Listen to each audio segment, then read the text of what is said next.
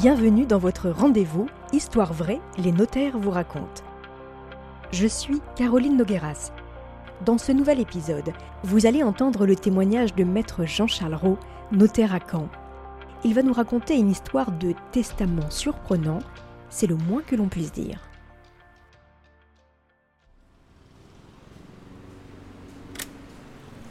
Bonjour maître. Bonjour Caroline. Bonjour. S'installer si vous voulez suivre. Je vous suis. Tout de suite ici. Dans un bureau feutré. Oui, il fait bon. On s'installe ici? Entendu, asseyez-vous là, je vous en prie. Ça se passe à Paris, plus exactement en région parisienne, dans les Yvelines. Dans un dossier, j'ai rencontré une famille à travers plusieurs dossiers. Tout d'abord dans une succession où j'ai rencontré donc le père, donc qui s'appelait Jérôme, le fils Olivier et la fille Christiane. Et c'était une famille tout à fait atypique, étant donné que le père avait beaucoup d'argent, ar- artisan. C'était un gaillard, c'était une personne qui avait toujours combattu, c'était un homme intelligent, mais aussi un trait de caractère pinailleur et même compulsif. Et il était, comme beaucoup de personnes qui aiment l'argent, un peu avare, et ce qui lui faisait l'obligation, c'est qu'il s'est coupé avec une partie de sa famille depuis le décès de son épouse. Et les seules relations qu'il avait avec ses enfants, c'était financières. Et je me souviens tout particulièrement de son fils, qui passait son temps à sortir, avait beaucoup d'argent. Il vivait dans le luxe, je me souviens encore quand il arrivait à l'étude, il avait des voitures rutilantes, mais c'était l'argent qu'il ne gagnait pas, mais qu'il dépensait très facilement. Et sa sœur, complètement différente, comptable, qui se réalise qu'à travers les chiffres, qui se réalise qu'à travers son métier, qui ne dépensait pas du tout d'argent et qui comptait son argent. Un jour, son fils m'appelle, il me dit écoutez, voilà, mon père est décédé. Donc on a toujours un moment où on doit présenter ses condoléances vis-à-vis du contact, on ne sait jamais comment véritablement réagir. Et il m'a dit voilà, mon père s'est suicidé.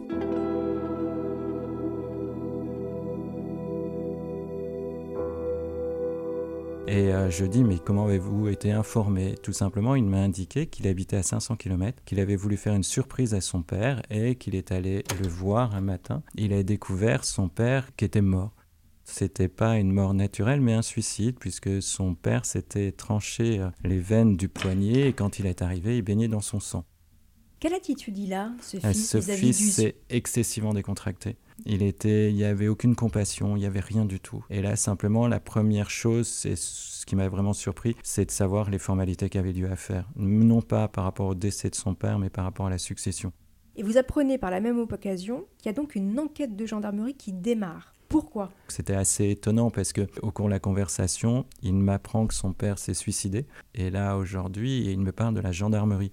D'habitude, dans le cadre d'un décès, on n'a absolument pas d'enquête de gendarmerie. Et il me dit, puisque comme c'est un suicide, il a fait appel à la gendarmerie et donc les gendarmes s'occupent du dossier pour vérifier si c'était pas, on va utiliser les termes, un meurtre ou éventuellement un suicide organisé.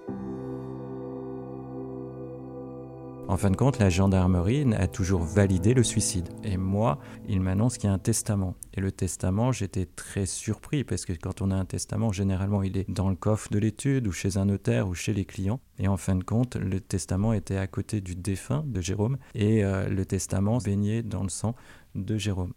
Ce qui veut dire quoi? Qu'il était en train d'écrire son testament au moment de sa Alors mort? la seule chose, c'est que j'étais pas là. Et donc on ne peut que faire des suppositions. Et donc on peut penser qu'il a écrit son testament et après il s'est suicidé.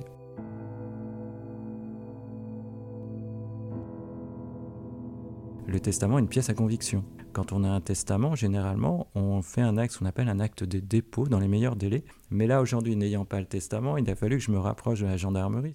Et comme c'était dans à 500 km de l'endroit où je travaillais, les d'autres gendarmes sont venus me déposer par la suite de ma demande le testament. Et vous imaginez quand vous êtes dans une étude, quand les gendarmes arrivent, vous demandent, on s'attend à autre chose que le dépôt d'un testament. Et le testament était dans la couleur marron, parce que le sang avait séché. Comment vous avez réagi quand les gendarmes Bah, vous ont ramené ce testament? La première chose, c'est que c'était une pièce à conviction, donc c'était sous plastique, et quand vous voyez ça, vous n'êtes pas habitué. La première réaction, c'est la surprise. Et bien évidemment, dans une étude, quand la, gendarme, la gendarmerie vient, pourquoi est-elle venue? Et quand j'ai montré le testament, bah, ça a fait le tour de l'étude. Alors qu'est-ce qu'il avait de particulier ce testament? Le Qu'est-ce qu'il te- était écrit sur ce Alors le testament? testament, au niveau de la forme, il était parfait, je ne pouvais pas revenir dessus, il n'y avait pas question d'interprétation. Il fallait qu'il soit daté, signé, écrit de la main du testateur, et c'était ça. Et Jérôme avait bien signé. J'ai vérifié sur les anciens actes que j'avais signés avec lui. À l'époque, c'était en support papier et j'ai bien vu l'écriture et j'ai bien vu. C'était la même. C'était la même. La seule chose, c'est que son fils qu'il a découvert mort était légataire de la quotité disponible, c'est-à-dire que la quotité disponible, c'est la cote-part dont on peut bénéficier envers euh, un tiers ou envers un de ses enfants. Et quand on a deux enfants, c'est un tiers. Donc son fils qu'il a retrouvé, Olivier, qui a eu deux tiers du patrimoine et sa sœur qui comptait en quelque sorte ses sous a eu un tiers du patrimoine. Donc ça veut dire qu'il a avantagé un enfant Il a avantagé, exactement, il a avantagé un enfant et c'est tout à fait possible dans le cadre d'une succession en respectant les règles, il l'a avantagé. Et ce qui est assez étonnant, c'est que son fils lui demandait beaucoup d'argent et dans le testament, il lui donne un tiers. Pourquoi vous dites ce qui est étonnant? Systématiquement, quand je m'entretenais avec son père, il se plaignait des volontés financières de son fils. C'est étonnant puisqu'il ne travaillait pas et son mécène, en quelque sorte, c'était son père. Je ne suis pas détective, je suis notaire, mais aujourd'hui, à mon intime conviction, si je puis dire, je la range dans les placards. Et aujourd'hui, dans les actes, le fils a eu deux tiers de la succession et sa sœur un tiers.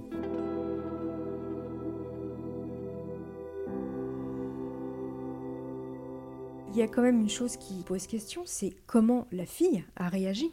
La fille n'a strictement rien dit, c'était froid, je revois encore les rendez-vous, c'était froid, glacial. On sentait qu'il y avait une agressivité entre eux, mais c'était, euh, c'est comme, vous savez, on parle souvent de secret de famille. On ne sait pas ce qui s'est passé dans cette famille, mais entre eux, il n'y avait rien du tout.